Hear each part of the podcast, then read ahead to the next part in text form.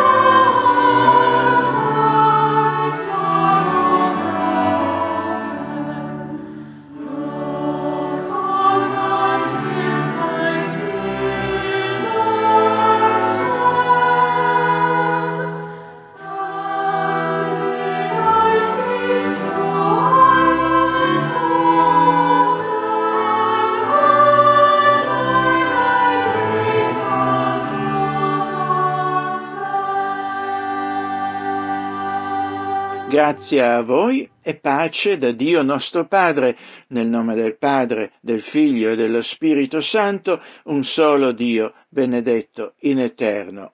Amen. Come introduzione al nostro servizio di culto, ascoltiamo le parole del Salmo 48. Parla di Sion, eh, e Sion era il colle di Gerusalemme sul quale sorgeva il tempio dedicato al Dio vero e vivente e la cittadella del re Davide. Anche il re pagano Dario lo aveva riconosciuto e lo aveva fatto ricostruire. Aveva dichiarato, l'Iddio che ha fatto in quel luogo la dimora del suo nome distrugga ogni re e ogni popolo che stendesse la mano per trasgredire la mia parola, per distruggere la casa di Dio che è in Gerusalemme. Quel tempio era simbolo della sovranità universale ed indefettibile di Dio e adesso convenivano i fedeli per rendergli culto. Questo salmo lo celebra. Oggi il culto di Dio non è più localizzato né lì né altrove, perché il Signore Gesù Cristo ha dichiarato, l'ora viene che né su questo monte né a Gerusalemme adorerete il Padre, ma l'ora viene, anzi è già venuta, che i veri adoratori adoreranno il Padre in spirito e verità, perché tali sono gli adoratori che il Padre richiede. Il mondo intero deve essere dimora di Dio, così come lo è ogni suo fedele. Salmo 48 Grande è l'Eterno e degno di somma lode nella città del nostro Dio, sul suo monte santo. Bello per la sua altezza, gioia di tutta la terra è il monte Sion, dalla parte del settentrione, la città del Gran Re nei suoi palazzi Dio si è fatto conoscere come una fortezza inespugnabile.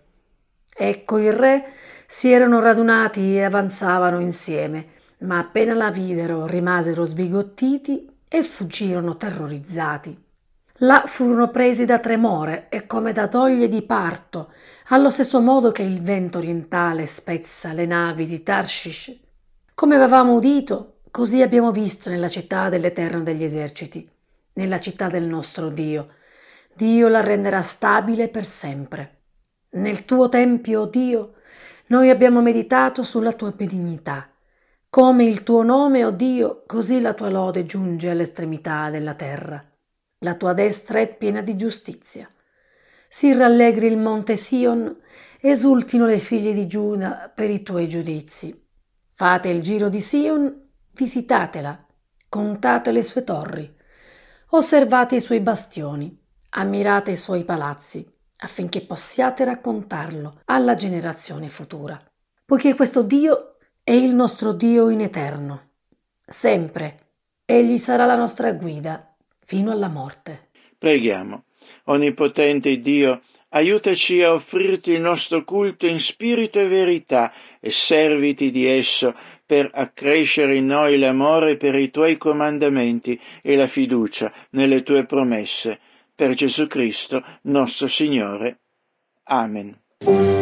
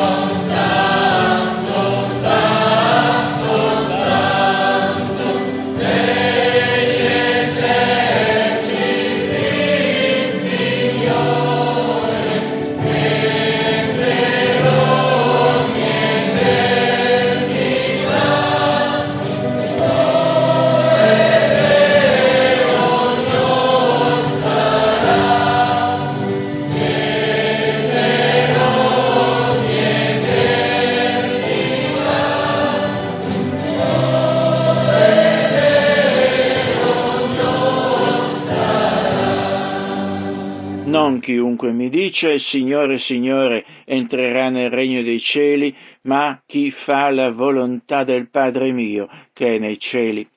Questo è ciò che un giorno Gesù disse al suo vasto uditorio di allora e lo dice ancora a noi oggi. Affermare che Gesù è il Signore è stata la prima confessione cristiana di fede. Questo aveva importanti implicazioni su tutta la vita di chi seguiva Gesù come suoi discepoli. E così anche per noi oggi? Oppure è diventato solo un modo di dire? Preghiamo. Dio giusto e santo, noi sentiamo tutta la vanità della nostra professione di fede non accompagnata dal compimento della tua santa volontà. La nostra vita è ancora essenzialmente protesa a servizio di noi stessi e del nostro egoismo, ma anche all'ubbidienza ad altri cosiddetti signori che vorrebbero determinare la nostra vita. Il tuo amorevole disegno di salvezza per il mondo non occupa mai interamente la nostra mente e il nostro cuore. Non siamo soltanto servi disutili, ma anche infedeli. Riconosciamo la nostra miseria, la pochezza della nostra consacrazione a te, la deficienza del nostro interesse alla propagazione della tua parola, la scarsità del nostro interesse per il nostro prossimo. Sollevaci allora con la tua grazia, te ne preghiamo, dalla nostra meschinità e crea in noi, mediante lo Spirito tuo, il volere e l'operare, per Gesù Cristo nostro Redentore, benedetto in eterno. Amen. In verità, in verità vi dico, dice Gesù, chi ascolta la mia parola e crede a colui che mi ha mandato, ha vita eterna e non viene in giudizio, ma è passato dalla morte alla vita. Su tutti coloro che invocano l'aiuto e la misericordia del Signore scenda allora la grazia e la pace per Cristo Redentore. Amen.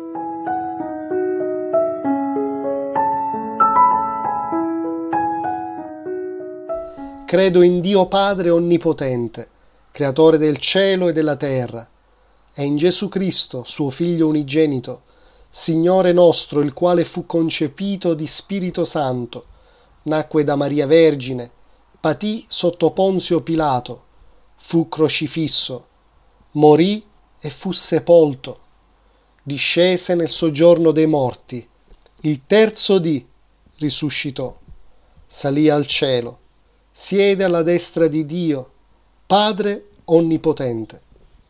Di là ha da venire a giudicare i vivi e i morti. Credo nello Spirito Santo, la Santa Chiesa universale, la comunione dei santi, la remissione dei peccati, la risurrezione dei corpi e la vita eterna. Amen.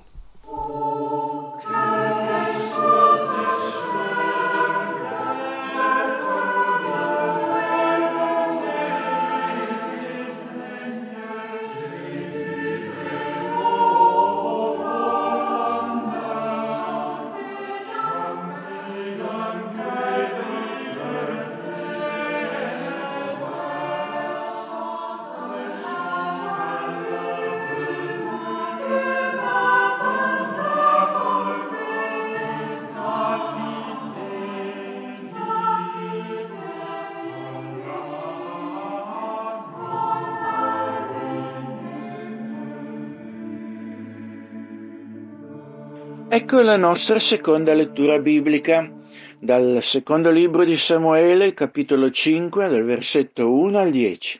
Davide, riconosciuto come re da tutte le tribù di Israele, prende Gerusalemme e sconfigge i Filistei.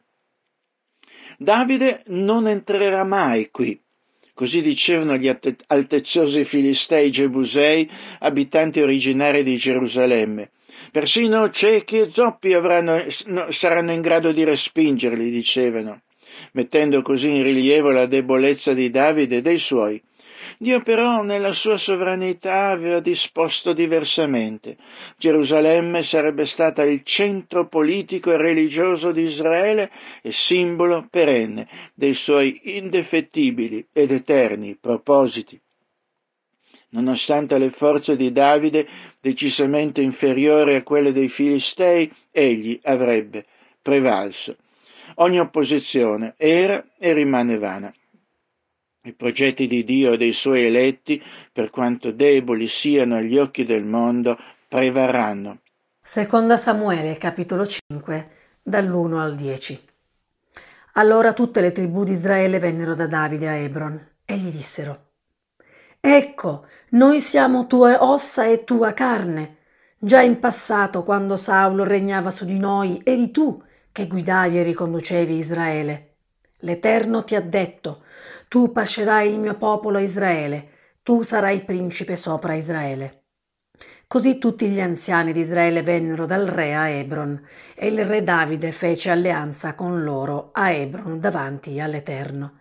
Ed essi unsero Davide re sopra Israele. Davide aveva trent'anni quando cominciò a regnare e regnò quarant'anni. A Ebron regnò su Giuda sette anni e sei mesi e a Gerusalemme regnò trentatré anni su tutto Israele e Giuda. Ora il re con i suoi uomini si mosse verso Gerusalemme contro i Gebusei, che abitavano il paese. Questi dissero a Davide, Non entrerai qui, perché i ciechi e gli zoppi ti respingeranno. Volendo dire, Davide non entrerà mai qui. Ma Davide prese la roccaforte di Sion, che è la città di Davide. E Davide disse in quel giorno, Chiunque batte i Gebusei giunga fino al canale e respinga gli zoppi e i ciechi che sono odiati da Davide. Per questo dicono, il cieco e lo zoppo non entreranno nella casa. Così Davide si stabilì nella raccoforte e la chiamò la città di Davide. Poi Davide costruì tutto intorno, cominciando da Millo e verso l'interno. Davide diventava sempre più grande e l'Eterno, il Dio degli eserciti, era con lui.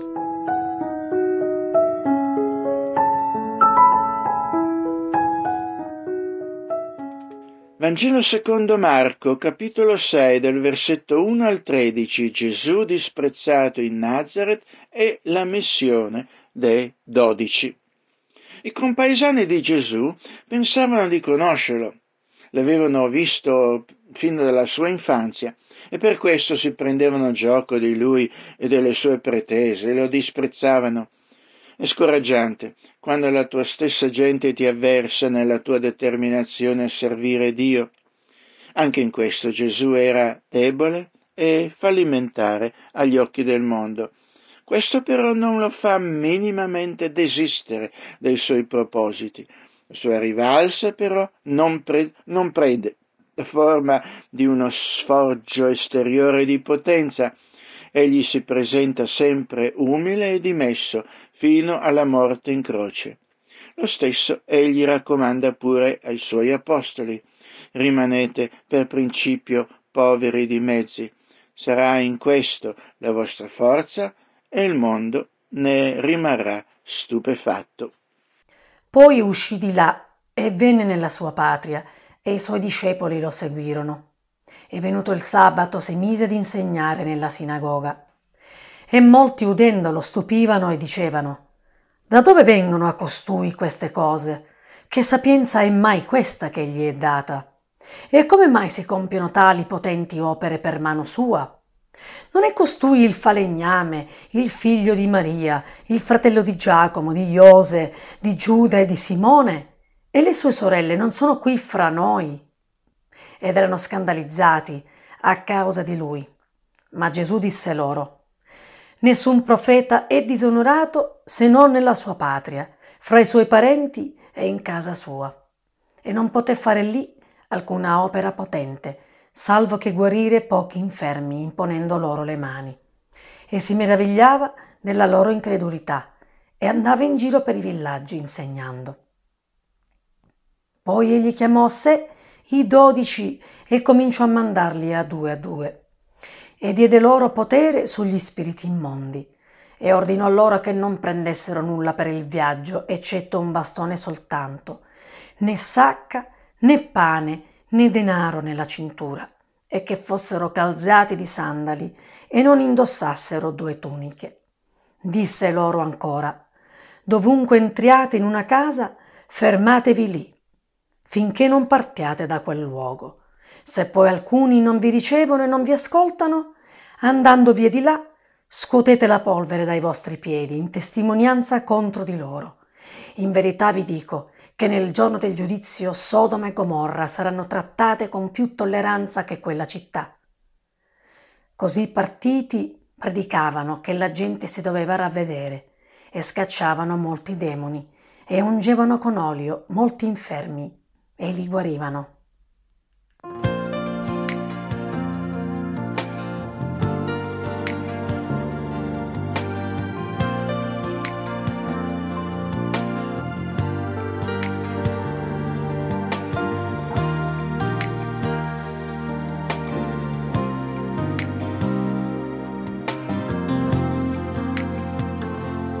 Porterò nella mia bisaccia come un pezzo di pane. Io ti porterò nei miei silenzi quando si svegliano i sogni. Io ti porterò nei miei cammini e nelle mani che stringo. Io ti porterò tra i lebrosi di cuore, ubriachi o delusi. Io ti porterò scritto nella mente sensazione d'amore. Io ti porterò nei miei progetti che non posso sbagliare. Io ti porterò nelle discussioni e negli errori più umani. Io ti porterò tra gli emarginati, affamati o spogliati. Parlerò di te, parlerò di te, non basteranno i giorni la notte veglierò per amarti ancora, uomo Dio Gesù. Uomo Dio Gesù.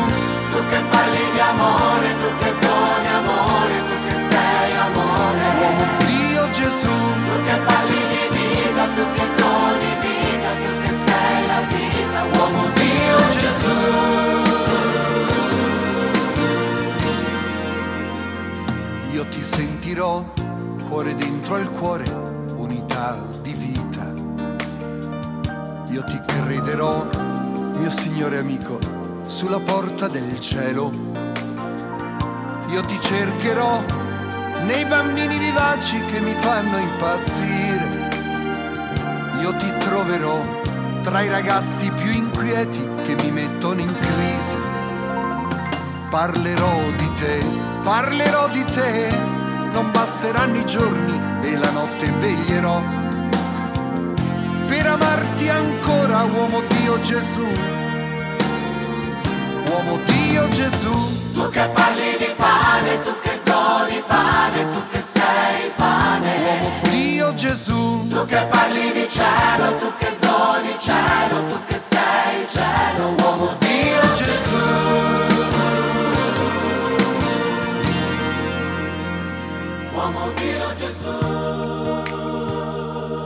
Io ti porterò nella mia bisaccia. Uomo Dio Gesù. Io ti sentirò cuore dentro al cuore per amarti ancora. Uomo Dio Gesù. Io ti porterò nei miei silenzi. Ti crederò, Signore. Amico mio. Quando udiamo una persona che racconta delle proprie esperienze, delle proprie avventure, di quello che gli è capitato, lo ascoltiamo con interesse perché è vita vissuta. Eh, c'è chi sa raccontare le cose e potremmo anche starlo a sentire per lungo tempo. In alcune chiese evangeliche oggi si dà molto spazio a quelle che chiamano le testimonianze, cioè a raccontare le esperienze dei credenti personali eh, quando per esempio hanno per la prima volta riposto la loro fede in Cristo, che cosa era loro successo il prima e il dopo. Nel testo biblico proposto oggi alla nostra riflessione, l'Apostolo Paolo parla di se stesso, delle proprie esperienze personali. La sua vita era stata indubbiamente avventurosa e oggi eh, se ne sono fatti persino dei film. Paolo però non parla volentieri di se stesso e lo ammette, lo ammette esplicitamente dicendo di essere stato quasi costretto a farlo. Egli infatti era una persona umile che non amava vantare alcunché di quello che egli era o stava facendo. In effetti Paolo si era proposto nel suo ministero di parlare esclusivamente del Signore Salvatore Gesù Cristo e delle sue virtù. Afferma infatti mi ero proposto di non sapere fra voi altro se non Gesù Cristo e Lui crocifisso. Leggiamo così quanto l'Apostolo Paolo dice nella seconda lettera ai Corinzi e notiamo alla fine il perché egli non vanti queste cose e soprattutto ciò che egli reputi al contrario molto più importante. Sapeva che quella era la cosa, la cosa che più conta. Per quanto Dio avesse realizzato nella sua vita cose straordinarie, Paolo non voleva attirare l'attenzione su se stesso. Quel che era avvenuto nella sua vita era dipeso solo da Dio, che si era compiaciuto di usare nella sua grazia proprio uno come lui. C'erano però altri, anche fra i predicatori cristiani di allora, che non avevano scrupoli a parlare di se stessi. Essi vantavano le loro esperienze, i loro titoli, la loro eloquenza, la loro influenza, i loro mezzi e persino i miracoli che avevano compiuto si ritenevano predicatori di successo. Anzi, visto che Paolo rispetto a loro non si vantava di alcunché e non parlava di se stesso, essi lo criticavano, lo discreditavano in pubblico, dicendo come lui non fosse proprio un apostolo. La gente così tendeva a seguire ammirata questi super apostoli che indubbiamente ci sapevano fare e credeva loro quando sottovalutavano Paolo. Ecco così che Paolo, riluttante, ci parla un poco di se stesso per difendere il suo apostolato. Grandi esperienze, senza dubbio, ma... Seconda Corinzi, capitolo 12, dal 2 al 10. Io conosco un uomo in Cristo che 14 anni fa, se con il corpo o fuori del corpo non lo so, Dio lo sa, fu rapito fino al terzo cielo. E so che quell'uomo, se con il corpo o senza il corpo non lo so, Dio lo sa, fu rapito in paradiso e udì parole ineffabili che non è lecito ad alcun uomo di proferire. Io mi glorierò di quel tale, ma non mi glorierò di me stesso, se non delle mie debolezze. Anche se volessi gloriarmi, non sarei un insensato perché direi la verità ma me ne astengo affinché nessuno mi giudichi di più di quello che vede o sente da me. Inoltre, affinché non mi insuperbisca per l'eccellenza delle rivelazioni, mi è stata data una spina nella carne, un angelo di Satano per schiaffeggiarmi affinché non mi insuperbisca. A questo riguardo ho pregato tre volte il Signore che lo allontanasse da me, ma egli mi ha detto la mia grazia ti basta, perché la mia potenza è portata a compimento nella debolezza. Perciò molto volentieri mi glorierò piuttosto delle mie debolezze, affinché la potenza di Cristo riposi su di me. Perciò io mi diletto nella debolezza, nelle ingiurie, nelle necessità, nelle persecuzioni, nelle avversità per amore di Cristo, perché quando io sono debole, allora sono forte.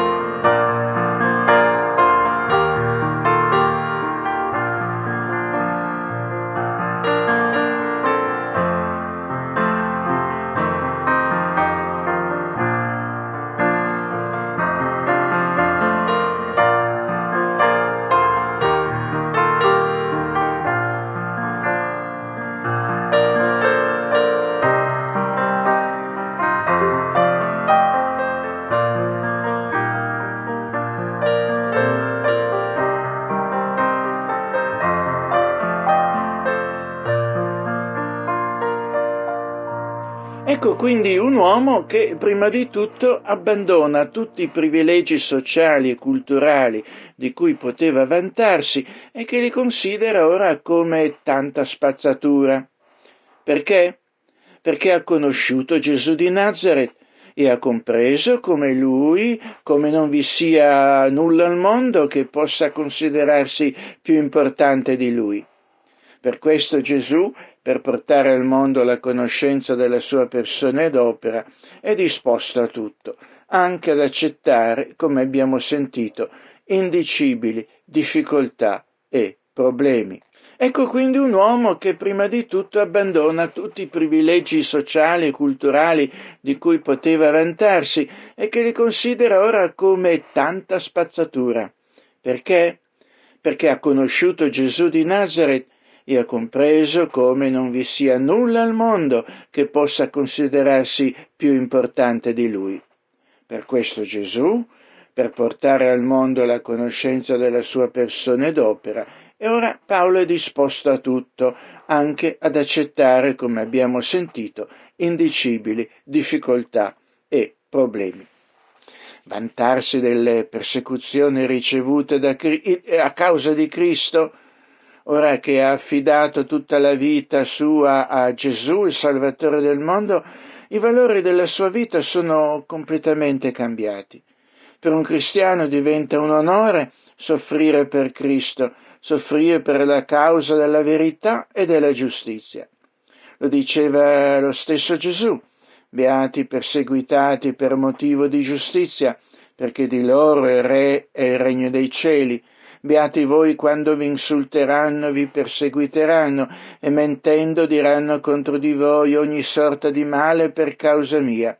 Rallegratevi e giubilate perché il vostro premio è grande nei cieli, poiché così hanno perseguitato i profeti che sono stati prima di voi.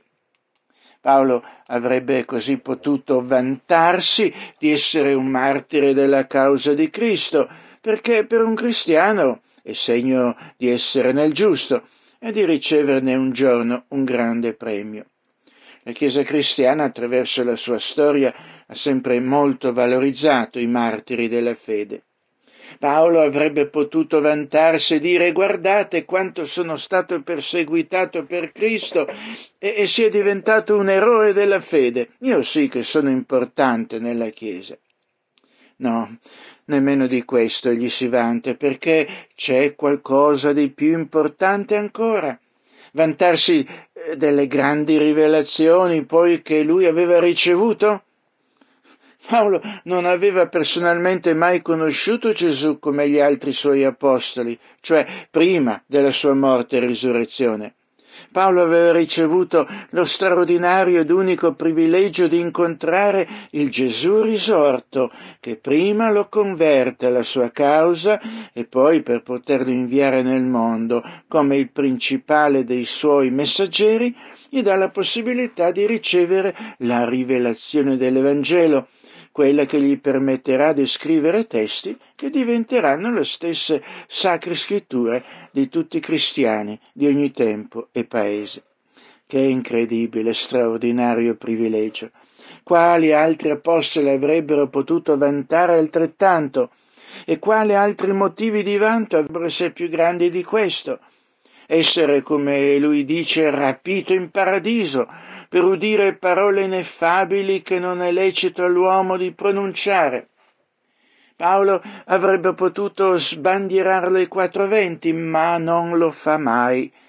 Per lui c'è qualcosa di ancora più importante. Vantarsi di queste ed altre simili cose sarebbe stato molto umano e sicuramente anche Paolo ne era stato tentato. Per impedirgli però di farlo, per impedirgli di insuperbirsi e così rovinare la sua carriera, Dio, scrive Paolo, gli aveva messo una spina nella carne. Non sappiamo che cosa esattamente si trattasse, molto probabilmente un handicap fisico che lo tormentava. Forse era una vista debole, forse una balbuzie, forse un problema alla schiena che lo assillava. Sappiamo solo che lui aveva pregato insistentemente Dio di esserne liberato, ma invano. Il Signore gli aveva detto no, la mia grazia ti basta, perché la mia potenza si dimostra perfetta nella debolezza. Dio negherebbe forse di guarire un suo figlio e per un altro figlio prediletto eh, dà un problema doloroso assillante? Eppure Dio gli nega la guarigione. Così egli, eh, che egli chiede perché quella malattia ha uno scopo, impedirgli di insuperbirsi. Paolo così accetta e si sottomette alla volontà di Dio. Perché? Perché c'è solo una cosa di cui è lecito vantarsi, la consapevolezza di essere stato oggetto da parte di Dio della sua grazia. La grazia di Dio che ha ricevuto in Cristo basta e gli avanza per ispirargli la gioia più grande, la forza più grande, la fierezza più grande. L'unica cosa che realmente conta nella sua vita è di aver ricevuto la grazia di Dio.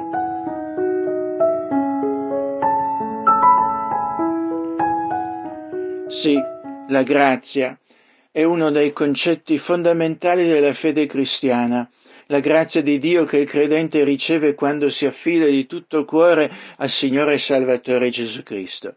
La scrittura dice, la legge è stata data per mezzo di Mosè, la grazia e la verità sono venute per mezzo di Gesù Cristo.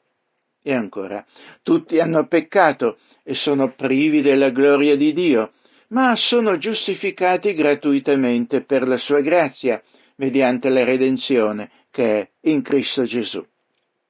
L'Apostolo Paolo poteva dire per la grazia di Dio io sono quello che sono e la sua grazia verso di me non è stata vana. Se molto probabilmente non condividiamo l'entusiasmo di Paolo per la grazia di Dio, è segno che non abbiamo idea di che cosa si tratti e di quanto essa sia preziosa. Se la grazia di Dio è per noi qualcosa e che ci lascia indifferenti, probabilmente siamo tragicamente le vittime della sua moderna banalizzazione. Nella nostra società, infatti, al riguardo della grazia di Dio vige la più totale confusione. Un semplice vocabolario della lingua italiana ci presenta le varie accezioni del termine grazia, ma esse non contribuiscono molto a farci comprendere quello che la Bibbia intenda con grazia. Anzi, il concetto di grazia che oggi prevale è completamente fuorviante ed errato.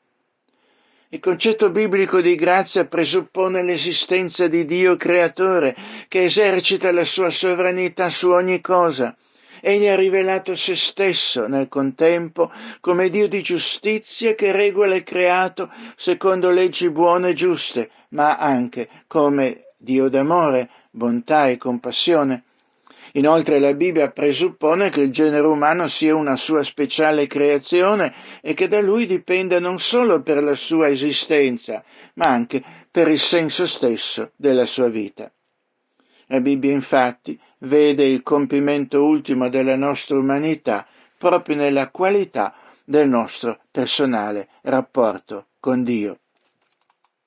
Essenziale alla comprensione del concetto di grazia è pure quello di peccato, cioè del fatto che il genere umano si sia tragicamente staccato da Dio pretendendo autonomia da Lui e incorrendo così in fatali conseguenze pretendendo di poter stare senza Dio e rifiutando di vivere secondo le sue santi leggi e giuste leggi, l'umanità, e in essa ciascuno di noi, si è sottoposta a quella che la Bibbia chiama l'ira di Dio, cioè alle sanzioni penali che le sue leggi infrante eh, comportano. Queste sanzioni prevedono il completo abbandono da parte di Dio dell'umanità al suo tragico ed inulottabile destino di sofferenza, morte e distruzione. La Bibbia così eh, vede l'umanità e quindi ciascuno di noi come inesorabilmente condannata e perduta. La condanna dell'umanità è giusta perché Dio è un Dio di giustizia cioè un Dio che si attiene rigorosamente ai principi e alle leggi di vita che egli ha stabilito. Ed è proprio a questo punto che subentra il concetto di grazia. Dio non è solo un Dio di giustizia, ma anche di compassione e di amore.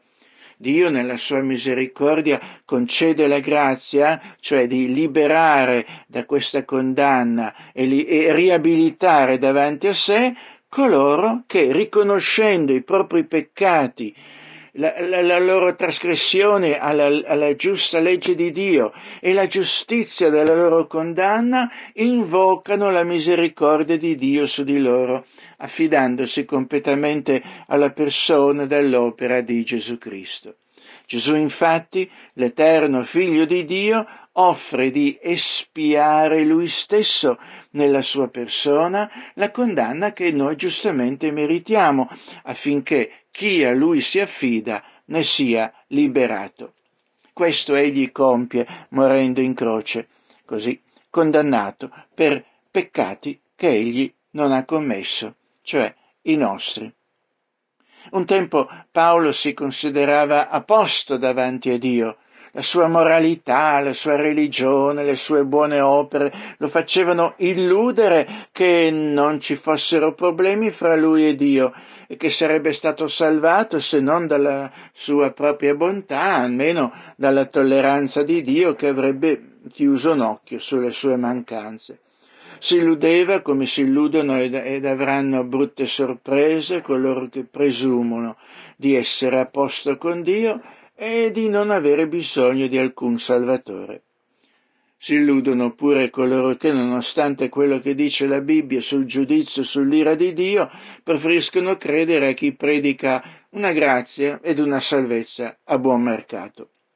Paolo, incontrando Cristo, si rende conto che tutte le sue certezze, cioè che cioè quello che presumeva su se stesso e su Dio non erano che inconsistenti castelli di carte, pie illusioni, tragici e infondati inganni. Paolo si rende conto di essere veramente perduto, soggetto all'ira e alla condanna inappellabili di Dio, e che nulla avrebbe potuto sottrarlo al destino di un'eterna separazione da Dio tra i tormenti dell'Ade. Ecco così che confessando i suoi peccati invoca la grazia, la misericordia di Dio e la trova proprio in quel Cristo che lui stava perseguitando. È in Cristo che Paolo trova la grazia di Dio che lo salverà per l'eternità. Che cosa ci può essere di più grande di questa consapevolezza nella vita di una persona? Trovare che Dio in Cristo, da nemico e giudice implacabile, si trasforma in salvatore ed amico, padre amorevole e clemente. Grazie all'amore di Cristo, Paolo scrive prima ero un bestemmiatore, un persecutore, un violento, ma misericordia mi è stata usata perché agivo per ignoranza nella mia incredulità e la grazia del Signore nostro è sovrabbondata con la fede e con l'amore che è in Cristo Gesù. Certa è questa affermazione è degna di essere pienamente accettata che Cristo Gesù è venuto nel mondo per salvare i peccatori dei quali io sono il primo ma per questo mi è stata fatta misericordia affinché Gesù Cristo dimostrasse in me per primo tutta la sua pazienza e io servissi di esempio a quanti in seguito avrebbero creduto in lui per avere la vita eterna. E perché nessuno al mondo si facesse illusioni, ritenendo magari di essere migliore di Paolo e di meritarsi la salvezza, nella lettera romana egli scrive Ora però è stata manifestata la giustizia di Dio, della quale danno testimonianza la legge e i profeti, vale a dire la giustizia di Dio mediante la fede in, in Gesù Cristo, per tutti coloro che credono. Infatti non c'è distinzione, tutti hanno peccato e sono privi della gloria di Dio, ma sono giustificati gratuitamente per la sua grazia mediante la redenzione che è in Cristo Gesù. Ecco dunque perché a Paolo gli basta la grazia di Dio, è un bene così prezioso, che cosa potrebbe esserci di più importante di questo?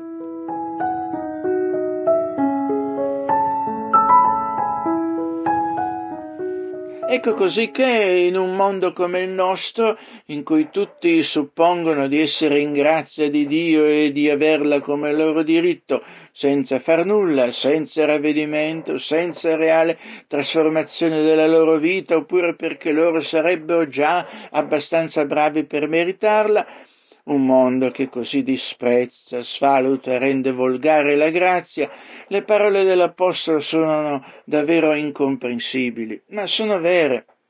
Il teologo tedesco Dietrich Bonhoeffer denunciava con forza l'inganno moderno della grazia e buon mercato, che la svaluta e la rende scontata. Diceva grazia e buon mercato significa predicare il perdono senza chiedere il pentimento, il battesimo senza disciplina ecclesiastica, comunione senza confessione, assoluzione senza confessione individuale. Grazia a buon mercato vuol dire grazia senza discepolato, grazia senza la croce, grazia senza Gesù Cristo vivente e incarnato.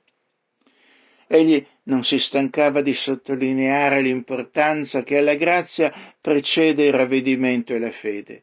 Diversamente, diceva, ci si pone sul piano di una cosiddetta grazia che non viene da Dio, ma che siamo inclini a concedere a noi stessi senza che la nostra vita possa esserne trasformata.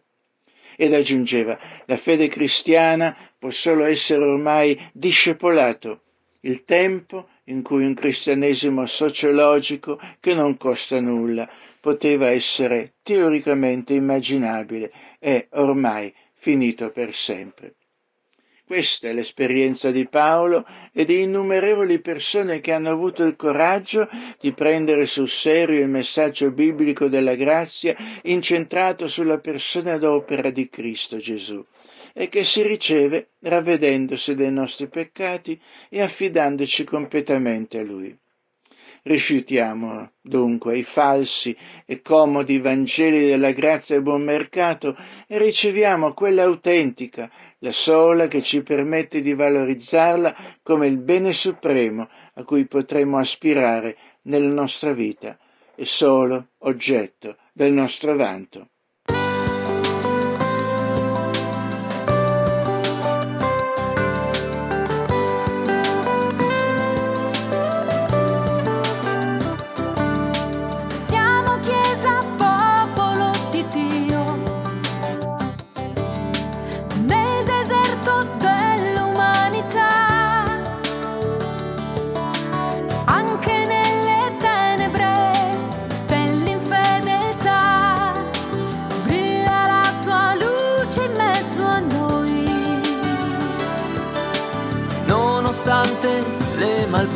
Malvagità,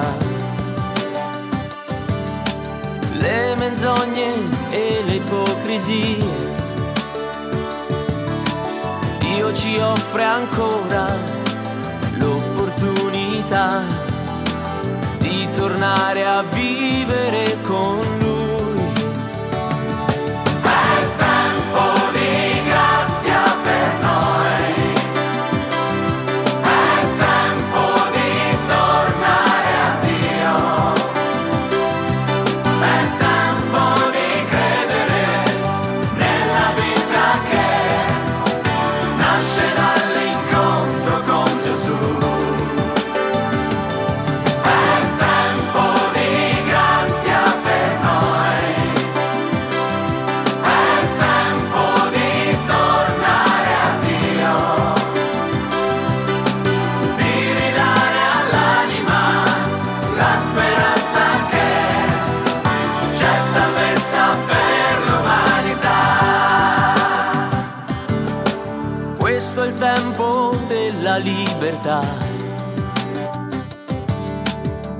peccato e dalla schiavitù. Tempo di riprenderci la nostra dignità di creatura immagine di Dio. Oggi come ieri con Zaccheo, Dio si siede a ci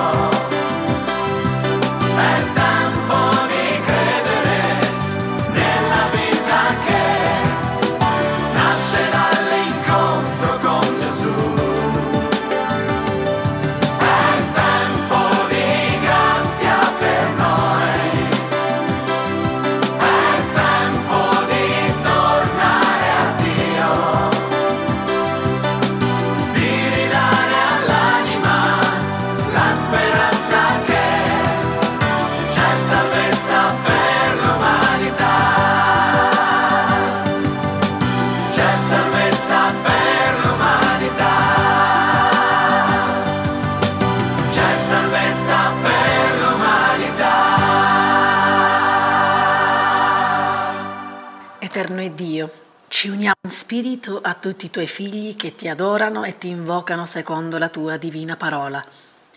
Noi ti ringraziamo per la sapienza, la fede e l'immortalità che ci hai rivelate per mezzo di Gesù tuo Figlio. Ti benediciamo per ogni parola di verità che fai penetrare in noi, per la certezza del tuo amore e per le preziose promesse riguardo all'avvenire. Accetta, oh Dio, la nostra adorazione e la nostra lode. Padre Celeste, donaci la forza di superare tutti gli ostacoli che ci si oppongono alla nostra vita cristiana. Fa che le inquietudini le pene che derivano dai nostri errori ci facciano sentire la serietà dei tuoi comandamenti. Sostieni la nostra volontà di bene affinché la nostra vita testimoni l'efficacia della tua grazia. Concedici di non smentire la fede che professiamo con la nostra condotta. Dio di bontà, assisti la tua Chiesa affinché sia testimone fedele del tuo amore verso gli erranti, verso coloro che non ti conoscono, verso i sofferenti e gli oppressi. Intercediamo per la nostra patria terrena e per tutti i popoli della terra. Guida coloro che sono in autorità affinché ricerchino il bene di ogni società e nazione. Ti preghiamo per tutti gli uomini nostri fratelli e sorelle, e in modo particolare per coloro che sembrano votati a una continua disfatta e che dopo ogni lotta restano smarriti e delusi. Concedi loro con la fede la certezza della vittoria sul maligno. Esaudiscici per i meriti di Gesù Cristo, benedetto in eterno. O Dio, ci hai insegnato ad osservare tutti i tuoi comandamenti, amando te e il prossimo. Concedici la grazia del tuo Santo Spirito affinché possiamo essere devoti a te con tutto il nostro cuore e uniti gli uni agli altri con puro affetto. Per Gesù Cristo, nostro Signore, che vive e regna con te e con lo Spirito Santo, un, un solo Dio, nei secoli dei secoli. Amen.